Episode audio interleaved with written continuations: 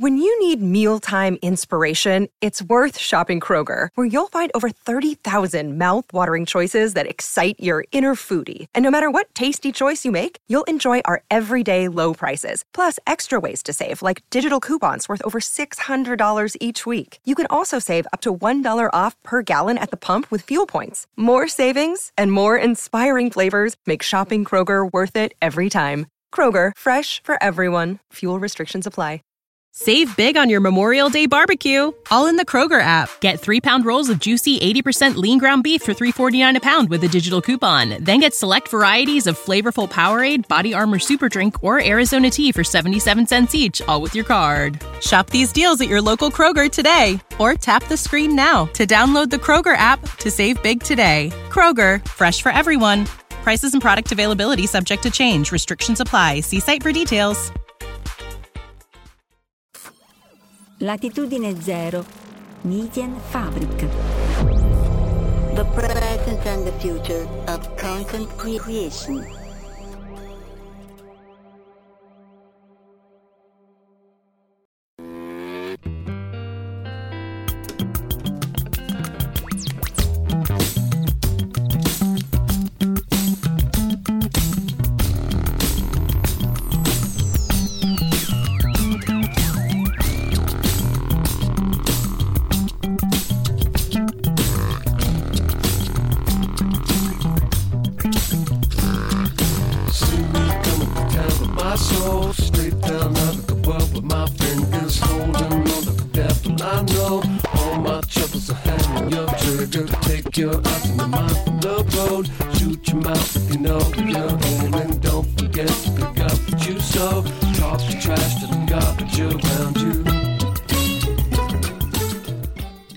Questa live mattutina, il primo ospite che abbiamo di questa serie, appunto del fine settimana alle 9.15, entrambi signorelli, Luca e Andrea Signorelli, grazie mille di essere qui con noi, entrambi sono stati anche i nostri ospiti, Giuliano Giuffrida, lo conoscete, è stato nostro ospite tante volte, e mh, andatevi a recuperare tutte le varie talk su Gaia, sulle ma- le mappe stellari e così via, però quest'oggi volevamo non ci riusciremo in mezz'ora, ma ci stiamo in mezz'ora sicuramente, poi magari facciamo due puntate, parlare di un suo articolo che appunto na- narra della nascita o comunque della transizione, della trasmissione della conoscenza dal mondo ellenico a quello arabo tramite ehm, appunto un, un palinsesto, un manoscritto che eh, contiene le mappe di Tolomeo de- appunto nell'ottavo secolo questo manoscritto. Mi fermo qui, saluto Marcello Fierro e do la parola a, a Giuliano. Allora, ciao a tutti, grazie a Marco per l'invito. E essenzialmente l'articolo, non so se l'avete già scaricato, lì c'è il link, adesso è aperto, quindi chiunque può, andare a scaricarlo. È abbastanza corposo, sono 41 pagine ed è impossibile riassumerlo in una live di mezz'ora, quindi in realtà non ci proverò neanche davvero a riassumerlo. L'idea però di introdurvi l'articolo, di presentarvi il lavoro, dirvi le cose più salienti e invitarvi a leggerlo. Quindi diciamo che la mia idea è dirvi perché secondo me questo articolo vi può interessare.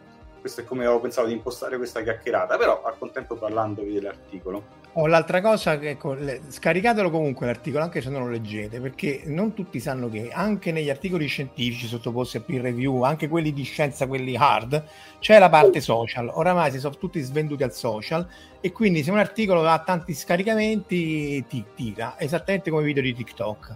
Pensate voi dove siamo arrivati, però appunto quindi se, se, se ci ascoltate anche offline eh, dove volete, scaricate questo PDF di, di- così Giuliano è contento, non deve fare gli script per scaricarlo automaticamente. Vai, Non ho mai fatto schifo. ti ho suggerito io però di farlo, perché un po'... Vai, vai.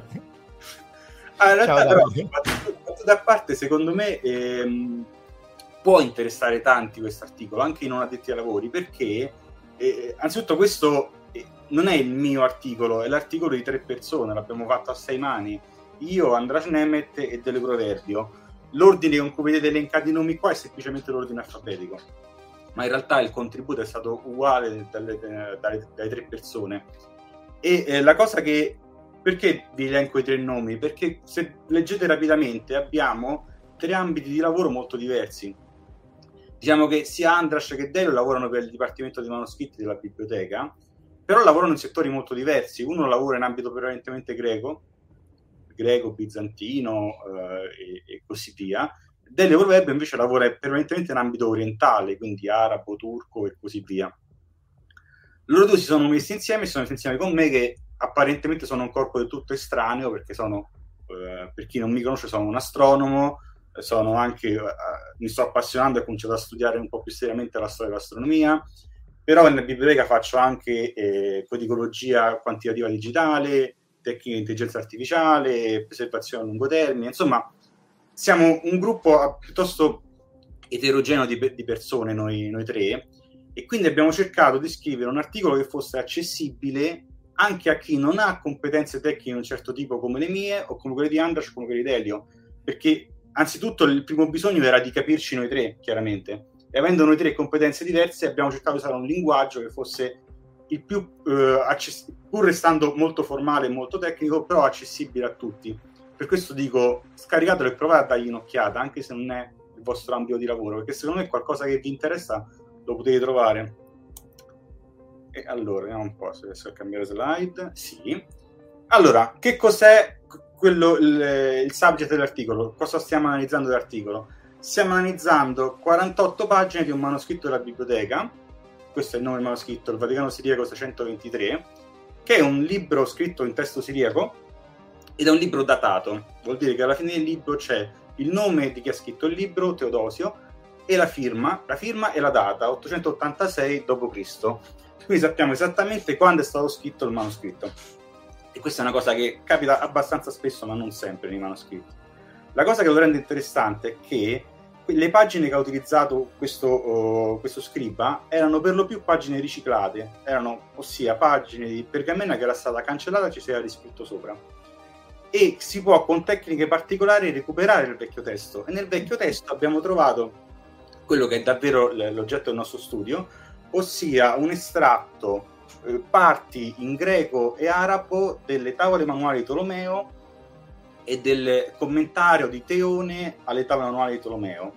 Tra un po' vi dico rapidamente cosa sono. Questo è il famoso palinsesto, no? Cioè quando su un manoscritto... Io ho imparato da voi, nella mia ignoranza. Il palinsesto è proprio una pergamena che è stata riscritta e quindi con tecniche particolari puoi recuperare il testo sotto che è chiaramente più vecchio quindi diciamo che subito possiamo dire, essendo il testo sopra datato, che il testo sotto è certamente precede l'886 d.C. Magari di un giorno, però lo precede. Da lì, poi, da, da lì, poi, il termine palinsesto televisivo, perché appunto io nella mia purtroppo grassa ignoranza, finché non visitavo voi la biblioteca, il palinsesto perché in, in tv viene riscritto continuamente, però la, la, la la scaletta che viene modificata. Certo. Invece in termini di, di, di, man- di manoscritti è un, sono fonti preziosissime, proprio voi ne avete tantissimi così. Un... Noi ne abbiamo tantissimi, ne abbiamo un'autentica miniera e, e, e, la cosa sorprendente è trovare ancora oggi nel 2023 testi di Polibio, ad esempio, che non, c- non c'erano arrivati, eh, recuperare ora testi di eh, 1500-2000 anni fa. Ancora, queste cose ancora succedono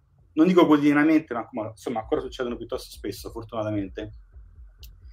E le, la cosa interessante da, da, dire è che le 48 pagine in realtà vanno assemblate per ricostruire quello che doveva essere il manoscritto originale che fu smembrato, perché essenzialmente quattro pagine di adesso ne fanno una dell'epoca.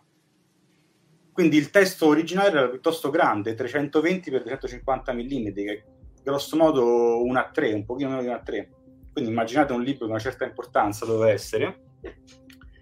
E eh, per darvi un ingrediente fondamentale, per chi non lo sapesse, chi sono Tolomeo e Teone?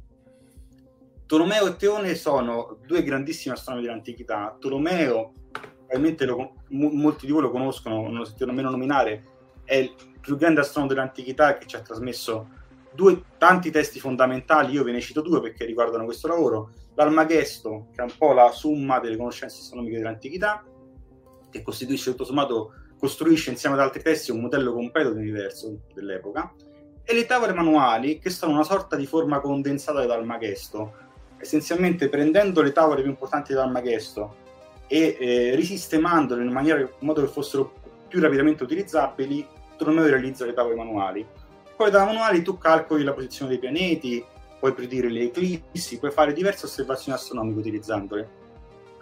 Tuttavia, Tolomeo dà un po' per assodato che il lettore delle tavole manuali conosca anche l'Almagesto, quindi si limita a scrivere una breve introduzione a cosa sono le tavole manuali, senza descrivere bene come si usino e come si ricavino le tavole manuali dall'Almagesto. A questa piccola lacuna, se vogliamo, di Tolomeo, pongono rimedio diversi autori successivi a Tolomeo, il più famoso dei quali è Teone di Alessandria, che è il papà di Ipazia. Ipazia eh, ha avuto, eh, è, è, molto più noto del padre perché Porella ha fatto davvero una pessima fine. Ma Teone di Alessandria fu comunque anche lui un grandissimo scienziato e realizzò in particolare due commentari alle tavole manuali, uno corto che si limita sostanzialmente a essere un manuale di istruzioni, ti dice come prendere le tavole manuali e usarle, e uno lungo che ti dice invece come si ricavano le tavole manuali dall'almaghesto, quindi ti fanno vedere come tutto sia coerente. In questo palinsesto noi abbiamo lo short commentary di Teone, l'introduzione completamente in arabo, e le tavole manuali di Tolomeo che sono invece in greco ma con qualcosa in arabo vi faccio un piccolo spoiler della fine dell'articolo. Il nostro palinsesto è datato tra il 750 e l'800 d.C. Questo è quello che concludiamo alla fine del lavoro. Quindi oh, circa un secolo prima. Tanto, tanto, scusa per dire cose ovvie, Tolomeo e Teone sono dopo Cristo, eh, perché tu metti primo e quarto secolo, ma. Giusto, Tolomeo e Teone sono dopo Cristo, scusate, secondo secolo d.C. e quarto secolo d.C. Teone ebbe un grandissimo successo oh, proprio perché lo short commentary abbinato alle tavole manuali erano utilissimi per fare queste passioni astronomiche. Tant'è che per un lungo periodo di tempo si credette che le tavole manuali erano di Teone, non di Tolomeo. Poi si capì, eh, studiando più avanti, in epoca, uh, da, diciamo dal tardo, eh, tardo medioevo al Rinascimento, poi si capì che invece erano di Tolomeo le tavole manuali. Inquadriamo un attimo questi anni tra il 750 e l'800 d.C. nell'ambito della storia dell'astronomia. Qui in una slide io provo a riassumere la storia dell'astronomia. È impossibile, ma eh, vi aiuterà a leggere l'articolo questo schemino, quindi dategli un'occhiata. L'astronomia nasce quando nasce l'uomo, sostanzialmente eh, eh, probabilmente nasce anche prima. nasce prima, poi arriva l'uomo dopo 15 miliardi di anni. Eh, a me non stupirebbe scoprire un domani che anche eh, gli uomini di Neanderthal hanno lasciato delle osservazioni astronomiche nella pietra, non mi stupirebbe più di tanto. Se c'era qualcosa, vabbè, però non vediamo. Eh. Certamente l'Homo sapiens da subito ha cominciato a fare osservazioni astronomiche e a mettere da qualche parte, però diciamo che convenzionalmente l'astronomia si fa nascere intorno al secondo secolo avanti, secondo millennio, scusate, avanti Cristo questa volta quando comincia a essere prodotta molta documentazione babilonese e qualcosa anche di egiziano. L'astronomia babilonese poi viene eh, eh, ereditata dall'astronomia ellenistica, quindi parliamo, siamo intorno al quarto, quinto, quarto, terzo secolo a.C.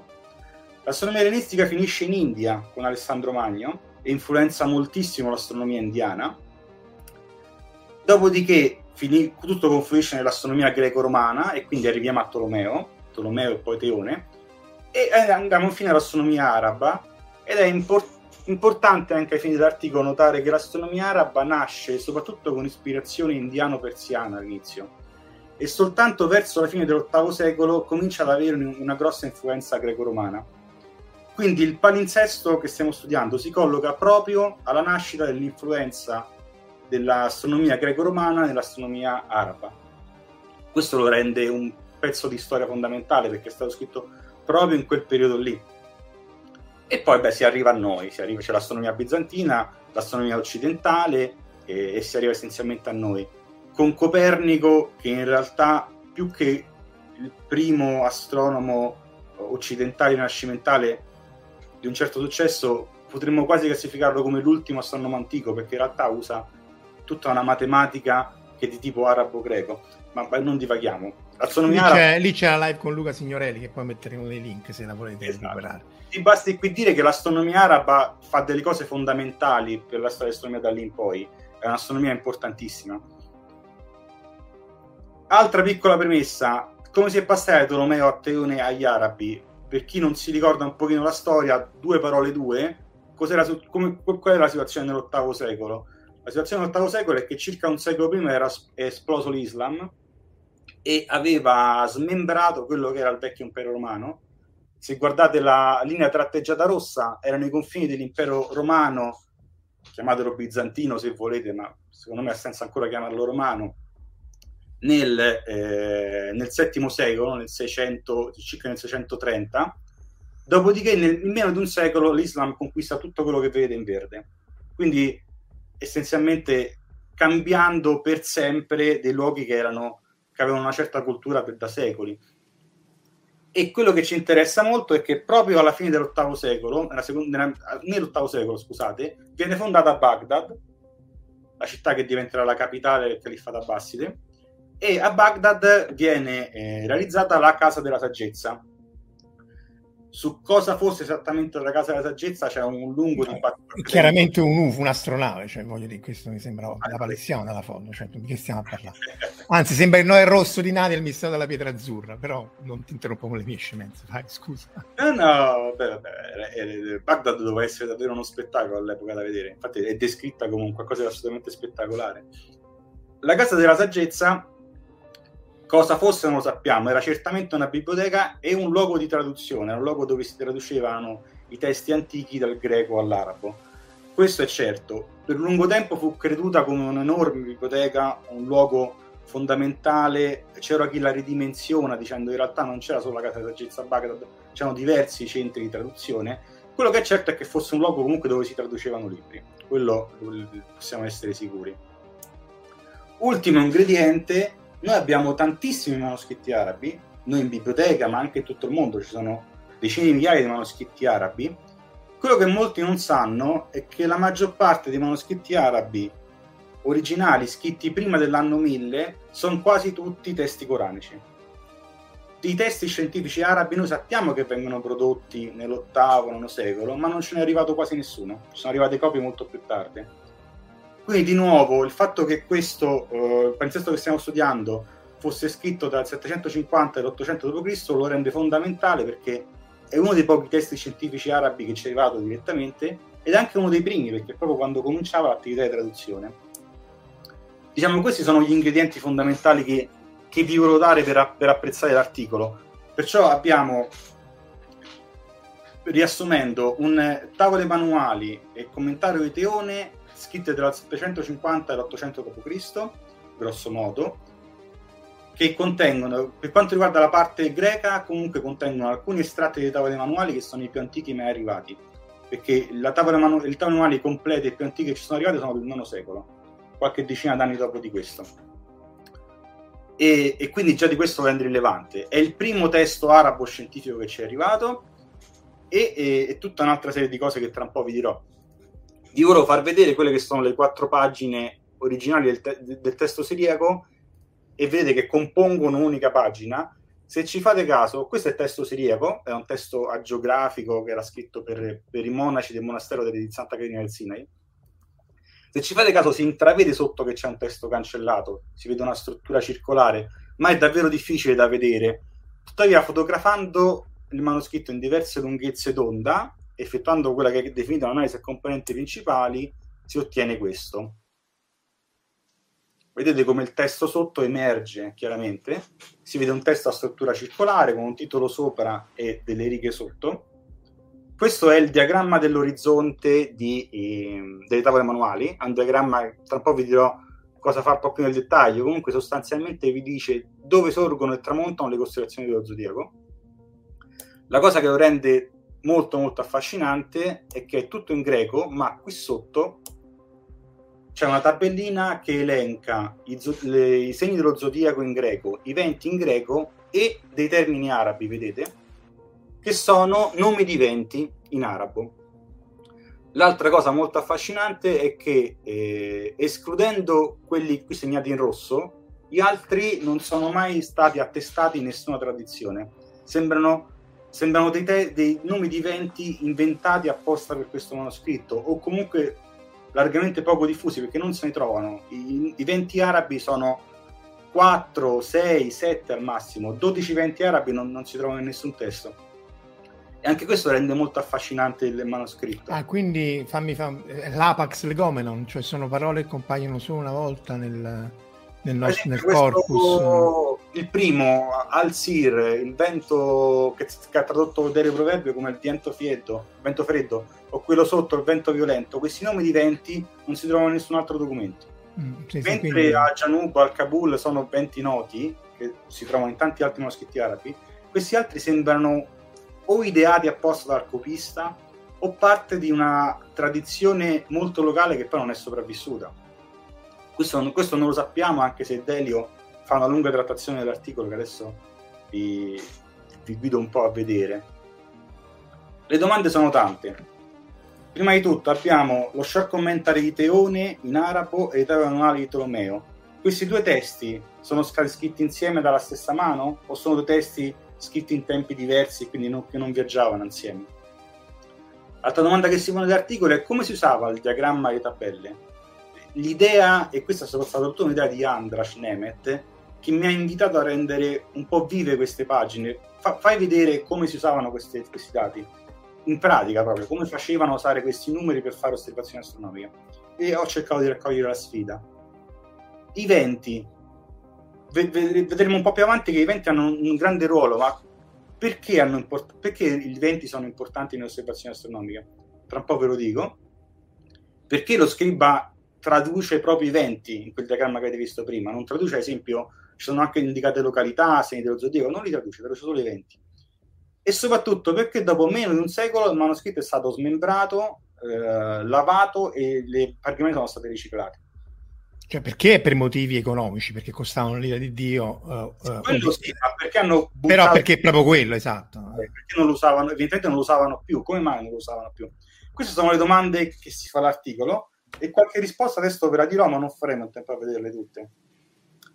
Ora ci mancano 10 minuti, giusto più o meno. Quindi sì, possiamo fare... pure fare qualche minuto in più, eh, non è che ci ammazza nessuno. Però no, no, no, vabbè, ma non è sabato mattina, la gente ci avrà meglio da fare, quindi andiamo un po' rapidi. Eh, però ci teniamo a farvi vedere un po' l'articolo. L'articolo comincia ogni, chiaramente... ogni scarrafone bella mamma solita. Esatto.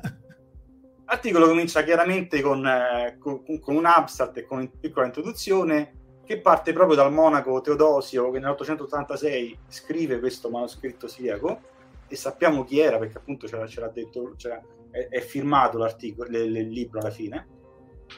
Le prime pagine, e ci vado molto rapido, descrivono le, eh, come, le pagine di palinsesto che abbiamo riassemblato, un lavoro soprattutto fatto da Andrash, per capire come erano disposte, qual era l'ordine delle pagine e quali pagine mancano, perché chiaramente non, come, come, ho detto, non ci sono le tavole manuali complete e dello comment di c'è solo la prima pagina, quindi mancano tante pagine, chissà che fine hanno fatto. Questo non lo sappiamo, ma non è escluso che saltino fuori un domani, eh, che magari stanno semplicemente custoditi in altre biblioteche. La, la, questa era una pergamena di buona qualità, quindi che sia stata buttata è impossibile. Probabilmente finita in qualche altro libro, forse perduto, forse no, magari un domani si recuperano. Comunque, qui c'è un'analisi della struttura del manoscritto, quindi viene descritto, viene fatto capire l'ordine delle pagine, appunto, e eh, parte uno studio delle tabelle delle parallassi, che sono parte delle tavole manuali, essenzialmente sono tabelle di numeri. Vi voglio far vedere perché, come mai le, eh, il testo di Teone viene tradotto in arabo e le tavole manuali no. Non vengono tradotte perché le tavole manuali sono soprattutto tabelle di numeri le tabelle di numeri in realtà una volta che hai una tabellina di conversione n- non serve tradurle perché erano, eh, eh, sono piuttosto semplici da leggere. Ad esempio io uso questo numero qua sotto. Si vede la freccia del mouse?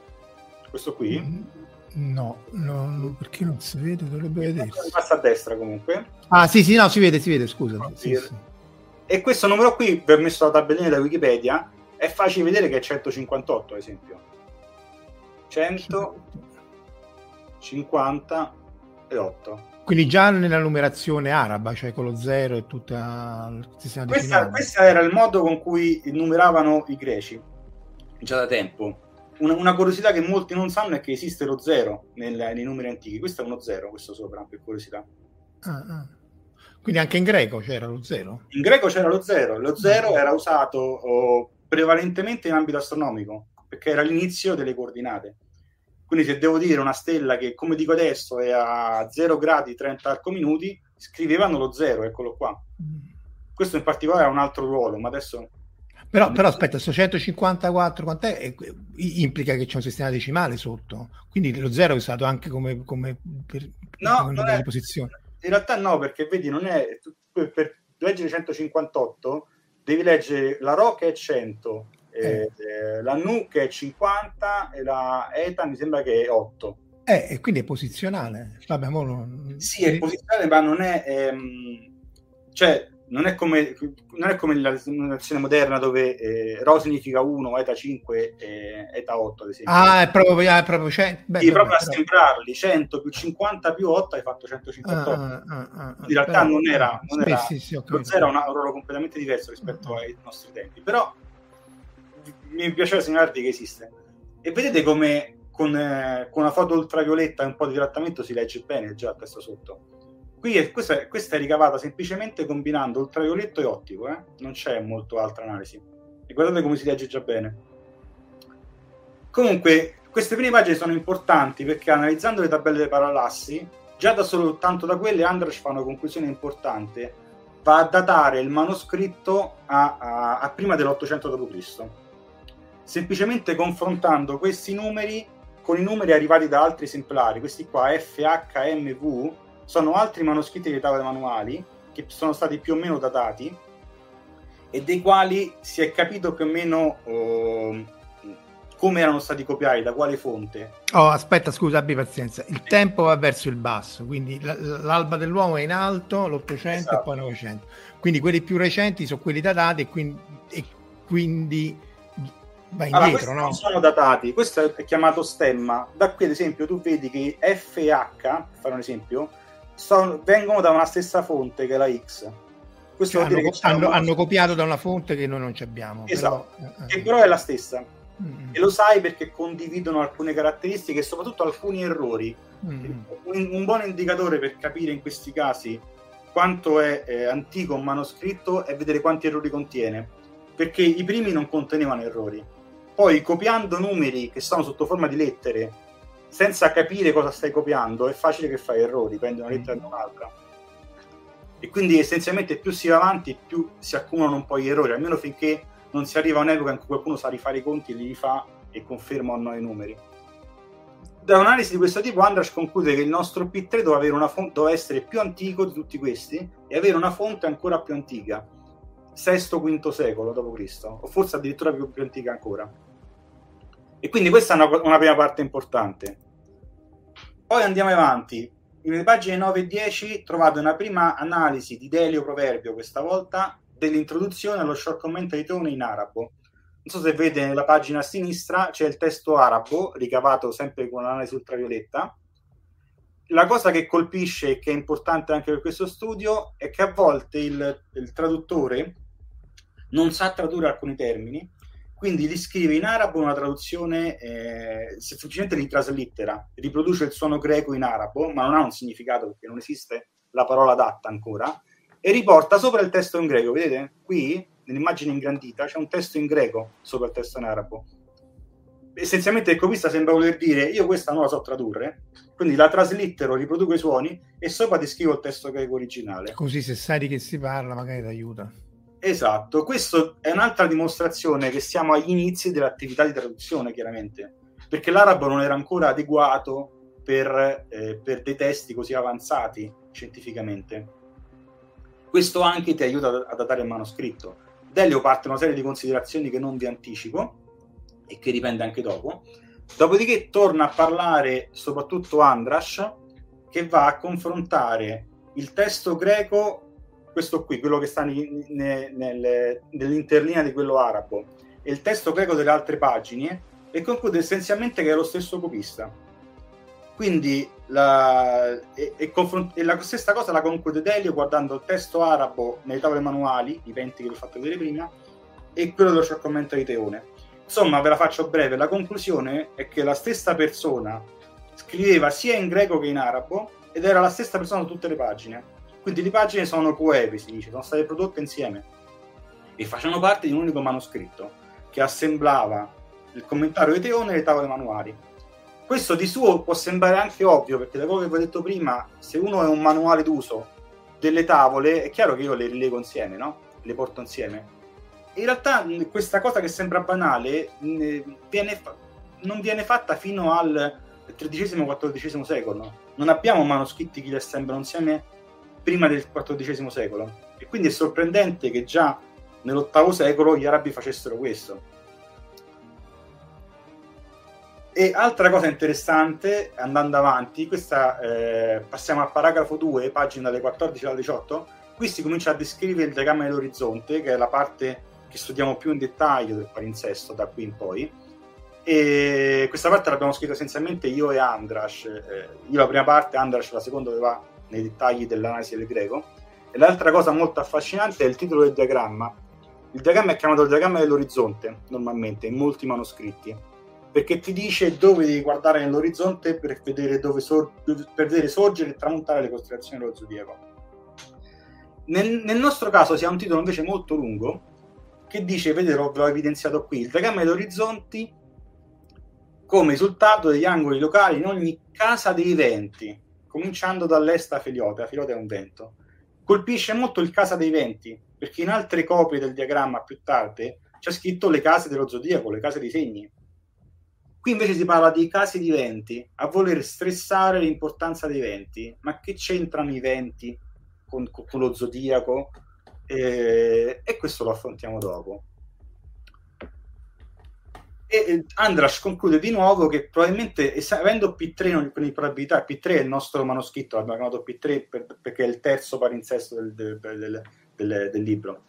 Conclude essenzialmente che, il, dato che la, il nostro doveva avere un'origine più, più, antica e soprattutto un originale più antico che copiava, probabilmente dovrebbe corrispondere a una versione più fedele a quella realizzata da, da Tolomeo Teone, che stressa l'importanza dei venti, quasi più dei segni dello zodiaco questo colpisce tanto. Dopodiché parte un'analisi dei venti arabi di Delio, vado molto rapido, appunto la maggior parte dei venti, molti venti non sono, non sono riscontrati in altri manoscritti, ma altri sì, e quindi Delio si mette a calcolare ogni vento da dove ispirava nelle varie tradizioni. E essenzialmente ricostruisce una storia affascinante che non vi voglio anticipare troppo, ma il risultato è che questi venti cambiavano più si va avanti, più cambiano un po' e a un certo punto si orientano più decisamente nei quattro punti cardinali classici. Inizialmente non erano orientati secondo i quattro punti cardinali classici, non c'era il vento del nord, c'era un vento che in realtà era un po' inclinato. Poi diventano nord, sud, est, ovest, i venti fondamentali. E questo di suo già è affascinante. Quello che conclude Delio è che la concordanza vento greco, vento arabo in realtà non ha senso non riesce a trovare un accordo, perché i venti greci sappiamo da dove ispiravano, abbiamo tanta, eh, a partire da Aristotele sappiamo esattamente da dove facevano ispirare i venti greci.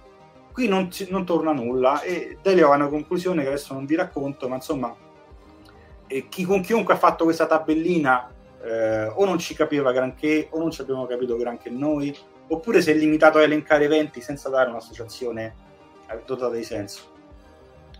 Poi nella parte che ho curato prevalentemente io, dalla pagina 24 alla 33, sezione dalla 4 alla 4.5, che vi fa vedere essenzialmente come si usava questo diagramma, il diagramma d'orizzonte con le tabelle dei parallassi.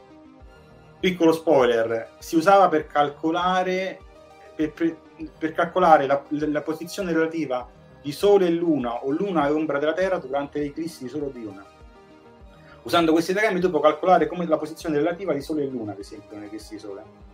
E funziona, io faccio, vi faccio vedere i conti, uso un simulatore Stellarium, simulo un'astronomia della, una, un'eclisse dell'antichità, faccio i conti con i diagrammi originali del palinsesto, vi faccio vedere che funziona. Quindi erano precisi, era calcolabile. Era, era calcolabile e funzionavano queste tavole. Mm. Ma che c'entra tutto ciò con i venti? E qui mi lancio in una riflessione che, eh, che non vi anticipo perché ci vorrebbe troppo tempo, magari facciamo più avanti. No, facciamo, un'altra, facciamo un'altra live, tanto...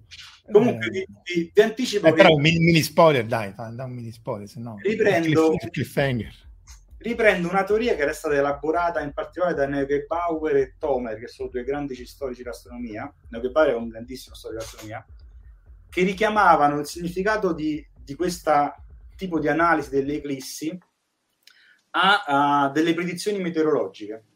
Essenzialmente l'idea era mettere in correlazione angoli particolari che si creano durante le eclissi con i venti che spirano durante le eclissi. E, ah, ah. e io perché, vado perché c'è un vento che si alza perché cambia di esatto, temperatura. Non so se avete mai visto un'eclissi di sole, ad esempio, dal vivo. Se non vi è mai capitato, trovate modo di vederla perché è un'esperienza sconvolgente e, e un'eclissi di sole totale, ad esempio, cambia significativamente la temperatura. Quando, quando alla totalità la temperatura scende rapidamente, diventa tutto buio e si alzano i venti. È una cosa che può, può dirvi chiunque ha visto un'eclissi di sole. L'idea era che questi, eh, l'idea che arriva a cui arrivo nella conclusione è che loro volessero predire il cambiamento dei venti con questo tipo di descrizione dell'eclisse e questo era importante perché era un'eredità dei babilonesi. Piccolissimo spoiler, poi lo racconterò meglio. Abbiamo una serie di predizioni babilonesi scritte su tavoletta che ci sono arrivate, sono leggibili ancora. Su tablet. Su tablet, che ci dicono uh, se, qua, se, c'è un'eclissi all'ora tot, eh, i pianeti si trovano in questa certa posizione e espira un vento da est, allora succederà questa cosa qui. Faccio questa predizione. La cosa che colpisce è che elenca queste predizioni messe insieme, elencano una serie di parametri dell'eclissi che devono essere noti per, capire, per interpretare la, la, la, predizione astrologica, se vogliamo. E nel, nella società babilonese il ruolo del saggio era predire questi eventi perché i, i, i, dei ci mandano messaggi, noi dobbiamo capirli, anticiparli e prendere soluzioni. Perché c'erano per ogni brutta predizione c'erano delle contromisure da prendere. La più famosa che ci è arrivata è la sostituzione del re. Ci è arrivata perché la propongono ad Alessandro Magno e i greci non capiscono a questi che vogliono. perché se la predizione ti dice che morirà il re di questo paese, allora tu che fai? Lo prendi alla data che è prevista l'eclisse, ci metti un fantoccio al suo posto male che vada muore lui e poi finita, finito l'evento astronomico rimetti il re al suo, legittimo al suo posto. Ah, e loro erano assolutamente convinti dell'importanza di questa cosa tant'è che la propongo ad Alessandro Magno. Guarda che bisogna fare questa cosa e noi abbiamo le cronache che ci dicono che eh, tutto quanto la, eh, lo Stato greco non capiva che volevano questi qua. E colpisce il fatto che noi adesso lo copiamo allora all'epoca già non lo, non lo capiamo più perché questa lunga chiacchiera? Perché tutti questi parametri descritti dalle tavolette robionesi, posizione relativa di Sole e Luna, posizione dei pianeti, ora dell'eclisse, eh, eccetera, eccetera, si possono tutti predire con il modello tolemaico, con le tavole manuali. Con le tavole manuali tu predici l'eclissi e predici tutti questi parametri appena elencati, ma non puoi predire che vento spira questa, questa, teoria qua che si ricava dalle tabelle da, da gamma dei eventi, la tabella delle, eh, delle parallassi ti va ad associare a diversi momenti delle eclissi un azimut, una direzione. Una dire- a una direzione corrisponde un vento. Quindi una delle conclusioni dell'articolo è che si, ufa- si usassero proprio queste, eh, questi, questi calcoli per predire che vento spira perché riprendendo la tradizione babilonese Tuttavia, a parer mio, già, in, già in, al momento di Tolomeo, di Teone, il vero significato di questi venti che spiano si era già perso e lo si portava avanti questo tipo di calcolo più per tradizione, semplicemente perché le crisi siano sempre descritte così, che per un reale significato utile. Era un'informazione dire, associata che non perdevi. Con questo voglio dire che non, che non penso che Tolomeo e Teone fossero convinti di poter predire eventi, però portavano avanti questi conti e spingo, ci spingiamo a dire che il manoscritto fu prodotto anche per testare questa teoria che l'associava con i venti, perché esiste una teoria molto simile in astronomia indiana, che vi ricordate è, è di ispirazione ellenistica anche l'astronomia indiana, e gli arabi hanno conosciuto prima l'astronomia indiana di quella greca, quindi già sapevano di questi angoli. Si ritrova una teoria che te li fa predire, allora dice, beh, testiamo e vediamo che succede. Questa, questa è l'idea, il manoscritto è stato prodotto proprio per testare teorie come questa fare osservazioni e vedere che succede. Comunque trovate molto di più nell'articolo. È gratis, eh? Questa è la cosa che... È gratis. Troverete anche altre informazioni nel proceeding del congresso della società di Arco Astronomia che dovrebbe uscire entro pochi mesi. Quello sarà in italiano. Mettiamo pure quello nel, nel, quando esce nel, nei, nei, commenti. Parte, eh... Parlerà essenzialmente dello stesso lavoro, tuttavia, io, per differenziarlo, per non dire le stesse cose, gli ho dato una chiave molto più tecnica astronomica a quello italiano che uscirà più avanti. Quindi in realtà vi invito a leggere tutte e due perché un pochino si completano a vicenda, pur essendo indipendenti e completamente coerenti tra di loro. Quindi questo, questo, questi sono gli autori, questo è l'articolo. Secondo me può divertire tanta gente, quindi vi invito a dargli un'occhiata.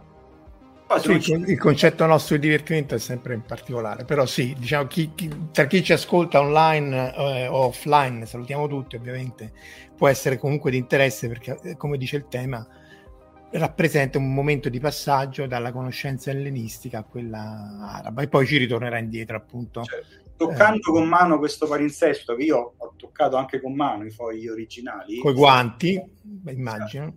Eh, ma in realtà guarda che i guanti sono sopravvalutati. Eh. Eh sì, eh. Prima o poi faremo una puntata su come si restaura un libro antico. Eh, sì, sì, sì, c'è una collega. Eh, magari, magari. Visto il guanto è pericoloso perché ti fa perdere sensibilità e rischi di applicare più forza di quanto dovresti. Ah, ah, ah. Quindi in realtà fai meno danno col grasso delle mani, magari lavatele, quello sì. Togli, togli il più grasso possibile. Però fai- rischi di fare meno danno così che col guanto. Anche perché diciamo la gente normale non è che c'ha manoscritti del quarto secolo così a casa che dice Sì. "Mo mi metto a leggere tipo un nome della rosa o la nona porta. Qui Va bene.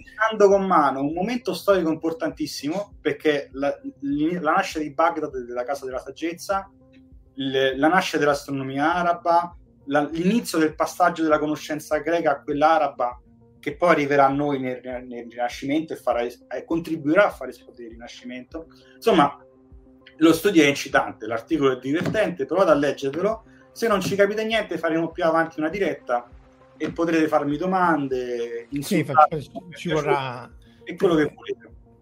D'accordo, grazie a tutti. Domani, se ci siete sempre alle 9 e un quarto, faremo la sfericità dell'elettrone e perché questa è l'ennesima riprova che la supersimmetria non è dove ce l'aspettiamo e quindi non c'è nuova fisica e quindi boh, disperiamoci tutti. Quindi perché un elettrone sferico-sferico, che poi lui è puntiforme, ma tutto intorno ci sono particelle virtuali sferiche, eh, spells doom per dire all'inglese, eh, per la ricerca disperata di nuova fisica. Ringraziamo Giuliano e alla prossima. Ciao, buon fine settimana. Ciao a tutti.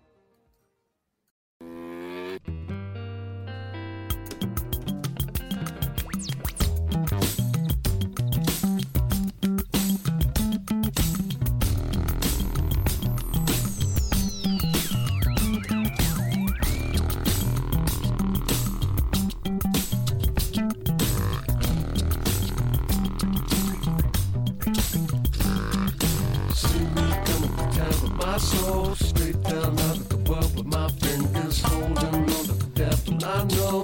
All my troubles are hanging your trigger. Take your eyes and your mind from the road. Shoot your mouth if you know you're aiming. Don't forget to pick up what you sow. Talk the trash to the garbage around you. La fisica di Polibio, orrori cosmici, meraviglie insondabili e oscure realtà è un podcast originale Latitudine Zero, da un'idea di Marco Casolino in collaborazione con la Società Italiana per il Progresso delle Scienze, realizzato da Latitudine Zero Median Fabric. Showrunner Omar Serafini. Sound design Fabio Marchionni e Julian Ziegler. Post produzione Gismar Böhm. Creative producer Annalise Haas e Valentina Folkov. Coordinamento e promozione Verusca Sabucco. La voce di Val 9000 è di Valeria Barbera. Potete seguirci ed interagire con noi sul nostro sito podcast.latitudine0.media e sul canale YouTube Marco Casolino. Potete anche contattarci scrivendoci all'indirizzo di posta elettronica podcast latitudine0.media. Tutti gli episodi sono disponibili gratuitamente sul nostro sito e su tutti i principali servizi di streaming on demand. Il podcast non intende infrangere alcun copyright, i cui diritti appartengono ai rispettivi detentori.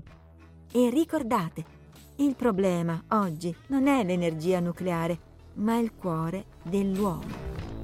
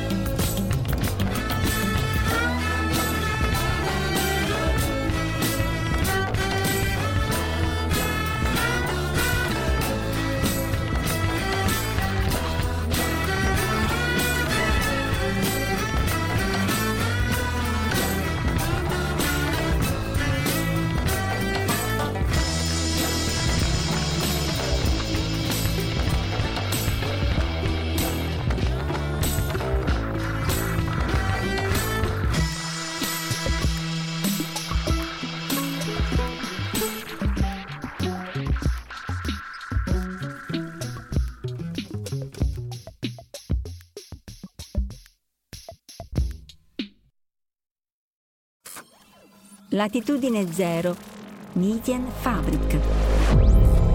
The present and the future of content creation.